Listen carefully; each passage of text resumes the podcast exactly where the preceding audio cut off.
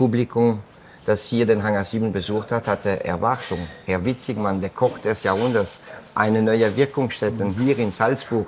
Das, äh, der Wunderkind kommt zurück ja, in Österreich. Ja, das war ja Chef, das muss man schon äh, so sagen. Mhm. Also aber, wir aber, haben uns schon im August also 2003 alle ins Höschen gemacht. Servus, gute Küche, der Kulinarik-Podcast von Servus in Stadt und Land. Dieses Mal mit Autor Wolfgang Wieser, der zum 20-jährigen Jubiläum des Restaurants Icarus im Hangar 7 in Salzburg mit den Spitzenköchen Eckhard Witzigmann und Martin Klein am Chefstable Platz genommen hat. Vor 20 Jahren wurde im Hangar 7 das Icarus eröffnet. Ein außergewöhnliches Restaurant mit einem außergewöhnlichen Konzept. Hier kocht jedes Monat ein anderer Gastkoch. Aber wie hat alles begonnen? Ja, weil die Leute zu gewinnen, das waren ja die, eigentlich auf Deutsch gesagt, die Versuchskaninchen. Ja, es war ja auch eine riesen Herausforderung. Ja, ihr, ihr Name war ja ausschlaggebend für den Anfang. Ja. Wir waren ja nicht bekannt. Die, die geladene Köche wussten ja nicht wirklich, was auf sie zukommt. Ich habe eine dankbare Arbeit äh, 20 Jahre später. Wir haben jetzt ein Hall of Fame aufgebaut. Das war schon das Who is Who von der äh, mondiale Gastronomie da. Und, und wenn man jetzt eine Einladung vom Hangar bekommt, ja. äh, da fühlen sich die Leute geschmeichelt und die sagen natürlich viel schneller zu. Mhm. Erinnern Sie sich noch an das erste Menü? An das erste Menü erinnere ich mich nicht, aber vielleicht kann der da. Ja, ich schon. Wir haben ja angefangen, eigentlich nicht mit dem Herr Schweiger, Chef, wenn ich Sie berechtigen kann. Ja, wir haben mit Herrn Witzigmann angefangen. Ach so, ja, das, war, also, das, war, das, war mein, das war mein erster Gastkoch im Hangar 7. Das waren Ihre Gerichte. Da haben wir noch ein Lamm gespickt gemacht und äh, Aubergine dazu geschickt. Äh. Wir haben ein paar von Ihren großen Klassiker äh, aufleben lassen. So haben wir gestartet und so habe ich auch mit Ihnen angefangen und mein erster Tag war, war schon eine Erinnerung für mich und was Besonderes. Das war, äh, Sie waren ja da präsent in der Küche ja, ja. Äh, die ganze Woche von morgens bis abend. Also ich weiß, da war schon ein, ein gewisser Druck. Zwischendrin war noch ein bisschen Baustelle. Da waren noch die eine Schraube oder das eine Licht oder das eine Herd zu reparieren. Da waren Sie äh, auch noch ein bisschen angespannt. Also wir hatten alle einen gewissen, ein gewisser Druck. Ja, äh, es war ja für uns alle das erste Mal. Wir hatten ja überhaupt keine Routine. Da waren ja Köche von überall zusammengewürfelt. Ja, eben, das ist ja. ja. Äh, noch, keine, noch keine Lieferantenkette. Äh, es war ja, äh, wir, wir haben ja jetzt keine wochenlange Vorkochen gehabt. Ich weiß, dass wir am ersten Abend Gericht gekocht haben und serviert haben, die wir am ersten Abend zum ersten Mal gemacht haben ja. oder angerichtet haben. Ja. Also wir haben uns beim Ab, wenn man sieht, wie heutzutage, wie wir organisiert sind, ja. mit einer Rezeptmappe, mit Foto, mit Step by Step das Gericht fertig machen. Und äh, die Zeit ist uns äh, davongerannt am Anfang. Also wir haben auch ein paar Tage später erst in der Küche reingehen können, weil alles noch nicht fertig war und alles war, hat sich verzogen. Ja, genau. Also es sind schon ein paar Stolpersteinchen noch am Anfang da gewesen. weil bitte das alles mal eingespielt ist, ja. Und wenn man sich nicht kennt, kann man sagen, so eingespielt sein, dass man äh, im Prinzip sich ja gar nicht mehr verständigen muss, ja, dass jeder weiß, was es zu tun hat. Und das war am Anfang eben nicht der Fall, ja. Mhm. Ja, und ich denke, natürlich, wenn Witzingmann draufsteht, muss auch Witzingmann drin sein, ja. Und die Leute hier in Salzburg hatte äh, große Erwartungen. Also wir als junge Köche damals haben ja diesen Druck auch schon verspürt. Erstmal ist die Herausforderung, irgendwas zu machen, was es noch nie irgendwo anders gab. Und warum gab es noch nie irgendwo oder nach wie vor ist es immer noch nicht nachkopiert wird, weil es aufwendig, weil es personalaufwendig ist, es ist organisationsaufwendig. Äh, es ist eine riesige Herausforderung, eine Mannschaft aufzubauen, die in der Lage ist, Monat für Monat sich umzustellen und die neuen Gerichte ja. äh, kennenzulernen. Das Publikum, das hier den Hangar 7 besucht hat, hatte Erwartung. Herr Witzigmann, der Koch des Jahrhunderts, eine neue Wirkungsstätte mhm. hier in Salzburg. Das Wunderkind kommt zurück ja, in Österreich. Ja, das war ja Chef, das muss man schon äh, so sagen. Mhm. Also aber, wir haben uns schon im August also 2003 alle ins Höschen gemacht. Das kann ich Ihnen sagen. Also das war für uns nicht so leicht. Wir haben jetzt erfahren, dass eigentlich Sie der erste Koch hier waren, aber der erste Gastkoch war der deutsche Koch, der Gerhard Schweiger. Wieso haben Sie sich, der damals in, in, auf Mallorca gekocht, im Tristan, wieso haben Sie sich für den als Gastkoch entschieden? Der Schweiger hat äh, brillant gekocht. Hat er. Wir hatten einen ganz anderen Zugang zu den ersten Gastköchen weil die Gastköche, die am Anfang gekommen sind, da, da war noch nicht äh, ein Vertrag, da war noch nicht dieses abgewickelte äh, Arbeiten, das war eher so ein, ein freundschaftlicher Dienst, eine Handschlagqualität. Ja. Die Gastköche sind nicht wegen den Hangar 7 gekommen, die sind wegen Ihnen gekommen. Sie haben angerufen, sie haben gesagt, du, ich brauche einer, äh, du musst mir da mal einen Monat machen. Und das hat sich dann schon anders entwickelt. Äh, aber diese erste ich, ich würde sagen, nicht nur das erste Jahr oder 2003, 2004 waren schon so ein Potpourri von Gastköche, die sie aus dem Ärmel geschüttelt haben. Ja. Also äh, Freunde, Wegbegleiter, Schüler. Ja, ja, ähm, und, und, da war auch der Zugang zu den Gastkoch anders. 20 Jahre später, wir haben ja Leute, die wir durch die Medien, durch Mundpropaganda, durch andere Gastköche kennen. Aber am Anfang waren ausschließlich Leute und Freunde und Wegbegleiter von der Witzigmann. Das ja. waren Leute, die den Chef persönlich gekannt haben, die sich mit dem Chef noch äh, ausgetauscht haben. Also man wurde ja mit Argusaugen äh, nicht, beobachtet, ja, und, und, und die Stimmung war ja nicht oder so. Die, man hatte da unterschätzt, ja, dass jetzt mittlerweile 20 Jahre da, da raus geworden sind, ist ja sensationell. Wie läuft das heute? Muss man noch sagen, wir sind der Hangar 7? Muss man denen das noch erklären oder wissen die längst, worum es hier geht? Also das äh, Netzwerk ist mittlerweile so äh, weltweit verbreitet. Ja.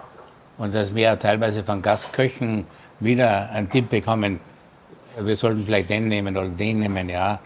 Wir probieren immer das Hangarjahr interessant zu gestalten, indem ja. man ja wirklich ein Potpourri von, von der Gastronomie bietet. Also es muss für unsere Gäste, wie am Anfang das Konzept gestaltet war, es muss der Reiz da sein. Es muss mal äh, asiatisch gekocht werden. Wir, wie, wie Zingmann schon gesagt hat, wir haben einen Tandoori-Ofen gehabt. Also mittlerweile hatten wir schon vier oder fünf Inder, aber Sie können sich ja vorstellen, wie es für uns war, die ersten Anbrote in diesem Ofen zu machen oder die erste Spieße. Also ich habe da ein paar Tuben Brandsalben gebracht, äh, gebraucht für meine Mannschaft, bis ja. das da mal drin war. Äh, Wer war der verrückteste Koch, der hier gewirkt hat? Also das war alles im, alles im Rahmen. Oh, Vielleicht Chef, so die sind aber sehr diplomatisch. ja. Wir haben verrückt in den Sinn, verrückt, äh, ehrgeizig, cholerik, äh, nicht so umgänglich. Ja. Wir haben verrückt äh, in der Art reinkommen, singen. Äh, wir haben mal einen Gastkoch gehabt, das war äh, vor Halloween am 30. Oktober, der ist dann am nächsten Tag mit einer äh, 2 Promille Fahne und noch geschminkt äh, in, der, in der Küche reingekommen. Ähm, es sind 245 Personalität der weltweiten Küche, die da waren. Also ich würde sagen, bei 245 haben wir 20, 25 wirklich außerhalb der Normen gehabt. Großartige, besondere, fantastische, lehrreiche Leute. Da haben wir 200 sehr gute gehabt und vielleicht 10, 12 schwierige, komplizierte, nicht umgänglich, nicht zugänglich. Vielleicht Leute, die auch nicht dieses austauschliche Spiel gespielt haben. Aber wenn man sagt 10, 12 in 20 Jahren, ist es ein halber pro, pro Jahr. Das ist gut zu verkraften. Erklären Sie doch mal, was macht ein Executive Chef eigentlich? Ich kümmere mich natürlich um die Organisation des Konzepts. Es ist ja so, es hört sich spannend an, aber es ist eigentlich viel, viel spannender. Äh, wir haben diesen Monat zum Beispiel äh, der Erik Wildegard da. Wir haben jetzt gerade über Nacht ein neues Menü äh, auf drei Stern Niveau oder auf zwei Stern Niveau umgesetzt, zwölf neue Gerichte. Dann habe ich diesen Monat, im gleichen Monat noch eine Reise für den übernächsten Gastkoch. Ich werde dann jetzt in der Schweiz fahren den Gastkoch kennenlernen, ein Menü mit ihm ausmachen, Produktbeschaffung. Und wenn ich zurückkomme Mitte des Monats dieser Reise, muss ich ja der nächste kommende Gastkoch dann vorbereiten. Also es ist jeden Monat immer in ihrem Kopf drei Gastköche, die gleichzeitig schweben, verschiedene Menü, verschiedene Zutaten, Zubereitungsart.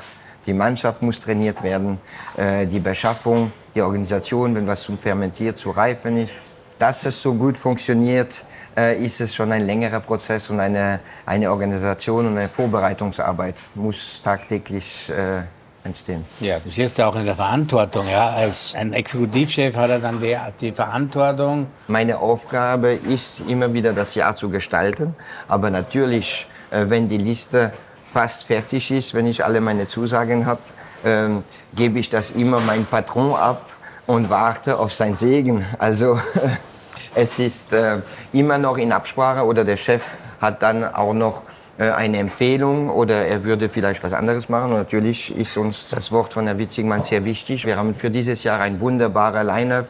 Wir haben mehrere Drei-Sterne-Köche, wir haben Koch des Jahres, wir haben Entdeckung des Jahres. Wir haben zum ersten Mal einen Gastkoch aus Istanbul, der türkisch kocht, hatten wir bis dato auch noch nie. Wir haben einen frisch gekürten Drei-Sterne-Koch letztes Jahr. Das ist für uns auch immer ein bisschen ein Zeichen, dass wir den guten Riecher äh, gehabt haben. Ja. Wir haben ihn gerade auf dem Pick seine Karriere eingeladen. Oder wir, er kriegt von uns die Einladung und das Jahr drauf wird er Koch des Jahres oder wird er ausgezeichnet. Das heißt, wir haben ihn gerade richtig gepflückt. Es ist nicht ausschlaggebend bei uns, dass wir nur drei Sterne Köche haben oder nur Koch des Jahres. Es geht ums Konzept, es geht um die Vielfalt. Wir haben das Restaurant jeden Tag ausreserviert, aber das ist auch, weil wir äh, qualitativ sehr hochwertige Gastköche haben. Ist ein Koch im Hangar 7 eigentlich ein Künstler oder ein Handwerker? Äh, ein, ein Koch ist einfach ein exzellenter Handwerker. Und meine Stärke war, kalte Buffets zu machen ja, oder nehmen Sie mal einen Patissier her. Ein Patissier, der kann mit Zucker arbeiten, der kann Zucker ziehen, der kann mit Schokolade arbeiten und wunderschöne Skulpturen machen und so weiter und so fort. Ich sage immer wieder, Kochberuf ist Handwerker. Sehen Sie das auch so oder fühlen Sie sich ein bisschen als Künstler? Zu viel künstlerisch darf nicht dabei sein, dann wird es schwierig. Also die Gastköche, die kommen, die mehr Künstler sind wie Handwerker, die sind nicht so umgänglich. Also es ist schon leichter, wenn man sein Handwerk beherrscht. Es gehört von alles eine gesunde äh, Portion dazu. Ich denke aber, der Chef hat vollkommen recht, das Handwerkliche ist das Wichtige. Wenn man nur als Künstler auf eine Wolke schwebt, äh, hat man vielleicht eine tolle Idee, aber nicht eine gute Umsetzung. Mhm. Und das macht die, die, Professionalität vom Handwerker. Also als erste Linie gehört eine, eine gescheite Portion Handwerk.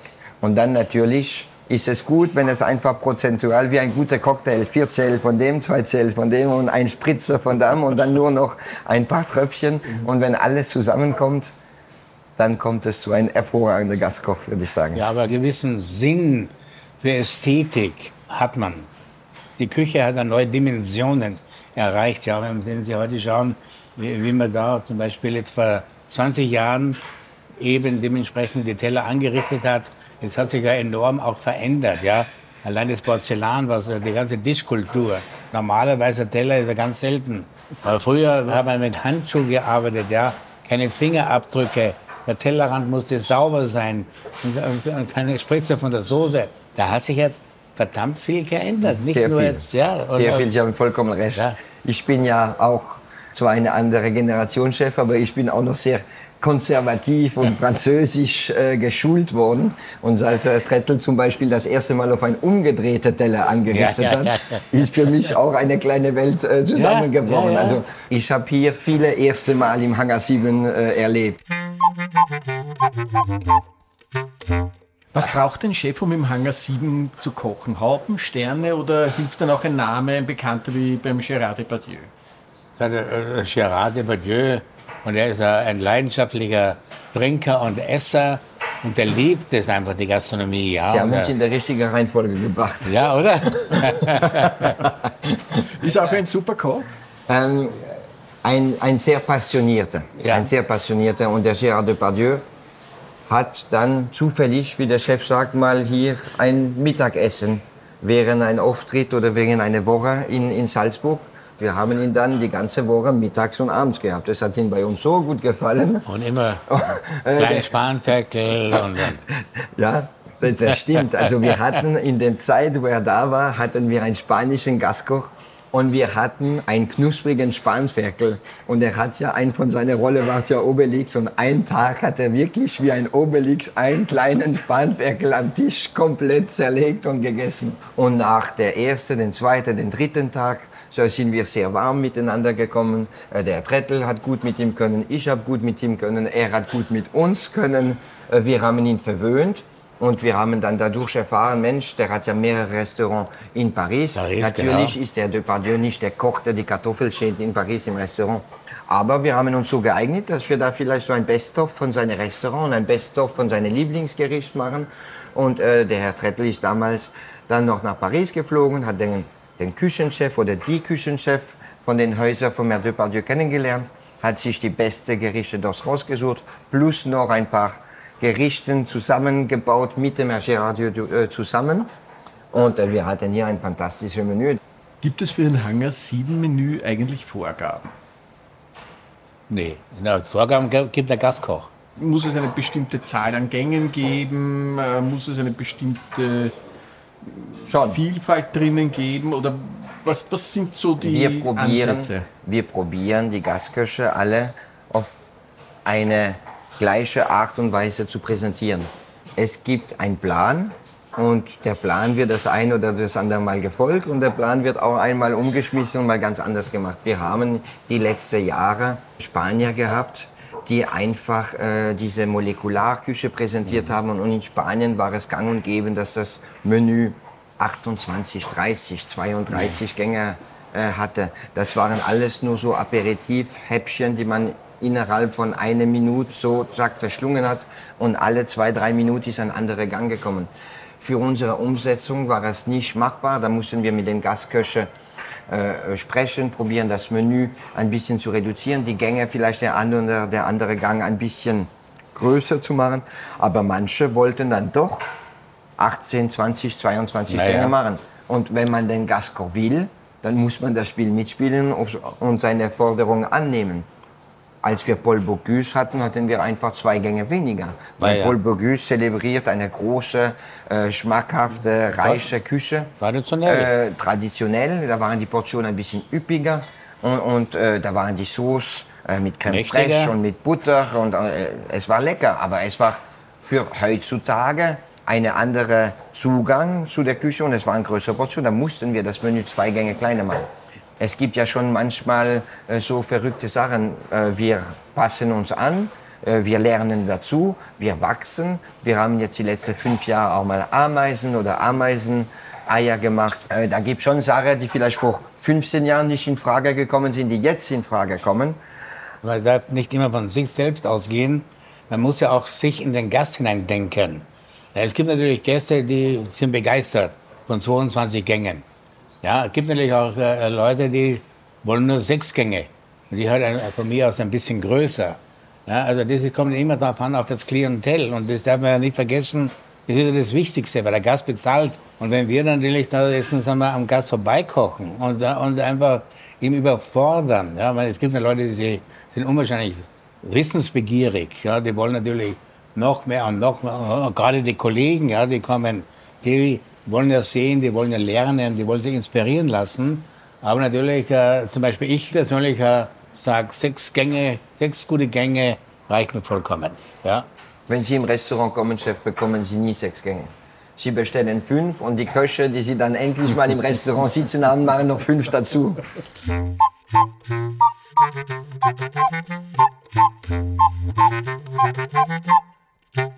Wie hat sich die Hangarküche in den vergangenen 20 Jahren verändert? Die Küche. Alles, ja, die, die, gan- die ganze äh, Anrichteweise, ja, die ganze äh, Präsentation. Was sagst du?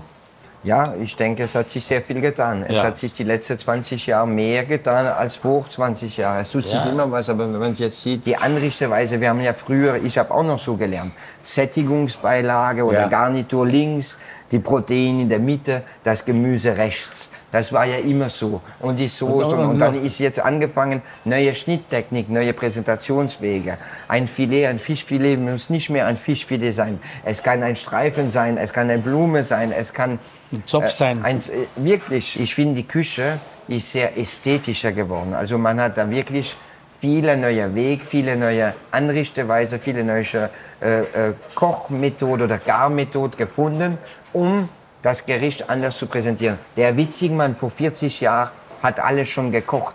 Er hat ja diese Geschmäcker, er hat ja die Flusskrebse mit Blumenkohl, mit Madine, mit Vangeon, diese ganze Kombination oder die, diese Erbsen, Morschel, Speck, Lardo oder Es wird ja alles neu interpretiert, wieder gemacht. Aber die Geschmäcker, das sind diese ganze große Köche vor 40, 15 Jahren, 50 Jahren sind schon alle draufgekommen.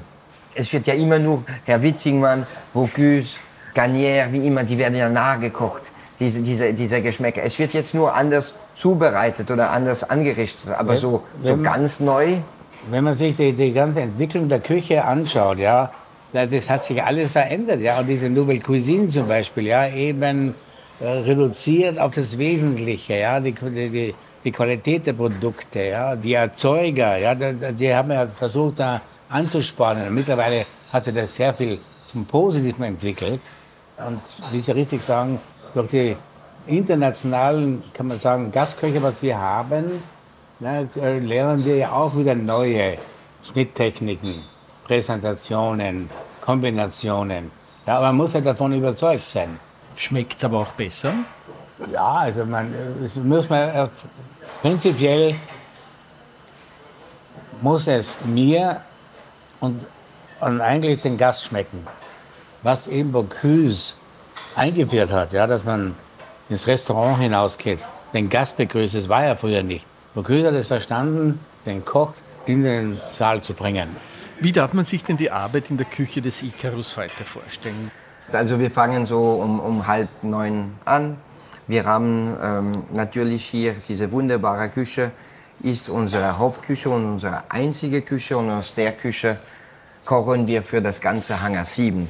Das heißt, wenn Sie äh, im Hangar 7 in der Früh um 9 Uhr ein Frühstück bekommen, ist das hier ein Frühstück aus der Icarus-Küche von den Icarus Köche. Dann haben wir ab 12 Uhr die Medibar, die geöffnet wird. Jetzt über die Sommermonate draußen die Lounge. Wir haben oben unser Gourmet-Tempel, das Restaurant Icarus. Alles entsteht und passiert hier in dieser Küche, wo wir heute da am Chefstable sitzen.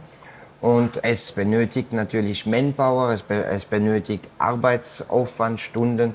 Ähm, der Tag ist so gestaltet, dass ein Teil von der Mannschaft um 8.30 Uhr kommt, ein Teil kommt um, um, um Nachmittag, um 14 Uhr macht er Nachmittagsdienst, ein Teil macht Teildienst. Und die Gäste begrüßen wir in unser Gourmet-Restaurant abends um 19 Uhr. Und bis dahin muss alles fertig oder vorbereitet sein. Dann wird natürlich jeden Gast à la Minute zubereitet, gekocht, angerichtet. Es ist bei uns nicht aufgewärmt oder vorgemacht, außer es ist natürlich irgendwas geschmort oder sous vide, 48 Stunden gegart. Aber sonst wird jeder einzelne Tisch, Portion per Portion, zubereitet.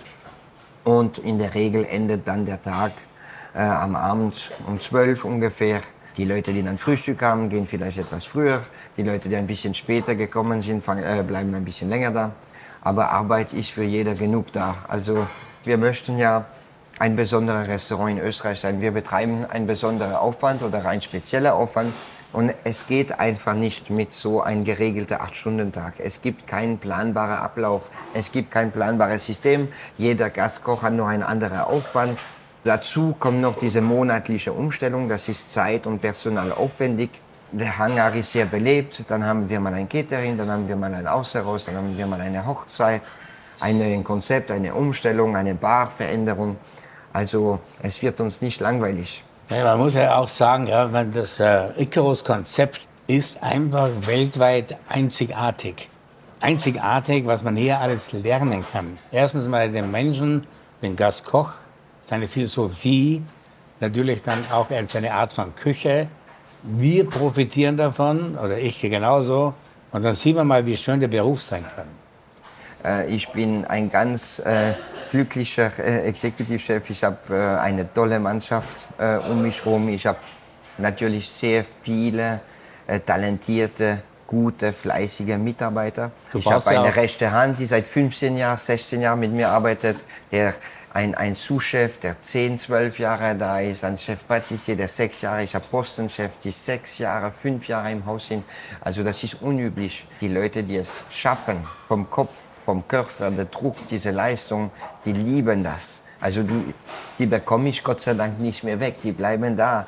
Es ist einfach so spannend, die Jahre, die verlaufen so schnell, man, man sieht ja, so viel, man lernt neue Leute. Man kann sich manchmal gar nicht vorstellen, dass das Jahr wieder rum ist und boom, es geht schon wieder mit einem neuen Line-Up, mit besseren Köcher, interessanteren Köcher wieder weiter. Und dann sagt man, dieses Jahr war toll, zack, nächstes Jahr wird wieder toller. Im Jubelmonat im August kocht es Hangar 7 Wir sind schon am Tüfteln, am Menü tüfteln, am Arbeiten, am Überlegen. Es ist für uns ähm, eine schöne Ehre, dass wir äh, jedes Jahr den August bekommen. Es ist ein besonderer Monat, es ist ein feierlicher Monat in Salzburg. Es sind die Festspielen, es sind die Mozart-Wochen, es sind die Leute äh, im Smoking und im Anzug da, die gehen davor im Theater, die kommen dann zum Essen bei uns. Es ist eine besondere Stimmung in der Stadt. Die Stadt explodiert, also wir könnten das Restaurant den ganzen August dreimal verkaufen. Äh, wir haben wirklich eine extrem hohe Auslastung und um einfach diese Gäste zu verwöhnen, haben wir uns äh, entschieden, selber den August zu machen. Wir wollten jetzt diese äh, Verantwortung tragen. Wir wollten uns jetzt nicht einen Monat suchen, wo vielleicht die Auslastung nicht so gut ist. Wir haben gesagt, okay, wir stemmen jetzt den großen Brocken dieses Jahr, wir machen den August. Wir haben das einmal gemacht, es hat gut funktioniert und seitdem kriegen wir es nicht mehr weg. Es wird alles für diesen August neu kreiert, neu interpretiert. Man lernt ja dazu über unsere Fundus an Gastküche, aber es wird nie irgendwas kopiert. Also es ist ein einzigartiges Menü für diesen Augustmonat. Eine Frage, die man zwei Spitzenköchen unbedingt stellen muss. Was ist Ihr Lieblingsessen? Ich war vor zwei Wochen mit meinem Sohn fischen. Wir haben eine Forelle gefangen, wir haben die zusammen gegessen. Er ist fünf Jahre alt, er hat gestrahlt über das ganze Gesicht. Klar. Das war meine Lieblingsforelle. Ja. Wir waren letztes Jahr im Lungau, wir haben dann selber Steinpilz ähm, gefunden. Wir haben eine kleine Pfanne gemacht mit ein bisschen Petersilie, Knoblauch. Die Kinder haben das zelebriert, es ist wunderbar. Das erste Pasta-Gericht, das ich mit meiner Frau beim Kennenlernen nach dem Fortgehen äh, eine, eine anstrengende Nacht, ein bisschen mehr Alkohol. In der Früh um 10 Uhr habe ich dann irgendeine Pasta gekocht. Wer isst schon Pasta um 10 in der Früh? was meine Mutter äh, gekocht hat. Ja. Meine Mutter war ein Waisenkind, wurde aufgenommen in, einer, in der Pension Echo in Backerstein. Und da musste natürlich alles machen, ja, von Zimmer aufräumen und bügeln und so weiter. Und hat natürlich auch in der Küche mithelfen müssen. Ja. Aber jetzt Lieblingsgerichte. Also was ich wahnsinnig gern habe, gefüllte Paprika mit einer leicht süßlichen Tomatensauce. Ja. Dann hat es dann immer gegeben Rahmspinat, das war immer Montag, Rahmspinat mit Spiegelei und Bratkartoffel. Und da waren immer die, die, die, die, Tiroler Gröstel, die Abschnitte noch vom äh, Dings noch, vom Schweinebraten oder Am vom, Sonntag Schweinebraten. ja, genau. Die sind da drunter gemischt worden und Sie werden lachen. Ich habe mich von diesem Gericht Spiegelei und Spinat inspirieren lassen und habe damals die Kreation gemacht. Spinatscreme, Spiegelei, weißen Trüffel und ein Söschen vom Huhn. Das war natürlich ein, ein ganz großer Aufschlag. Ich, ich glaube, Essen ist für uns Emotionen und man bindet das mit Emotionen. Es ist nur nicht, es ist nicht nur das Essen. Ja. Also meine, meine Großeltern waren Metzger. Und ähm, als meine Eltern unter die Woche gearbeitet haben, war ich dann nach der Schule am Nachmittag bei Oma und Opa und äh, als Metzger ist er immer am Montag nach dem Schlachten mit einem kleinen Schälchen Hirn oder Bries oder eine Kalbsleber und das hat die Oma in braune Butter für mich paniert mit einem Karottenpüree oder irgendwas dazu. Das ist zelebriert worden. Das habe ich meine beste äh, Ja. Innerei, Erinnerung habe ich bei meinen Großeltern, wo der Opa noch nach Wurst äh, ge- gerochen hat nach dem Schlachten. Was ich wahnsinnig gegessen habe, war geschnetzelte Leber. Und eine meiner Lieblingssuppen, das kommt dabei, war die Milchschnittensuppe. Viel Arbeit, aber einzigartig. Seht ihr gewusst, warum ich frage was nach dem Lieblingsgericht? Ja, wir können gar nicht aufhören. Wir können nur eine Sendung machen mit Gericht. Vielen Dank fürs Zuhören. Wenn euch der Podcast gefallen hat, abonniert Servus Gute Küche und verpasst keine Folge mehr. Schönes und Nützliches für die Küche wie duftende Zirbenbrotdosen oder handgeschmiedete Küchenmesser findet ihr in unserem Online-Shop Servus am Marktplatz. Einfach vorbeischauen. servusmarktplatz.com. Werft auch einen Blick in das Servus-Magazin.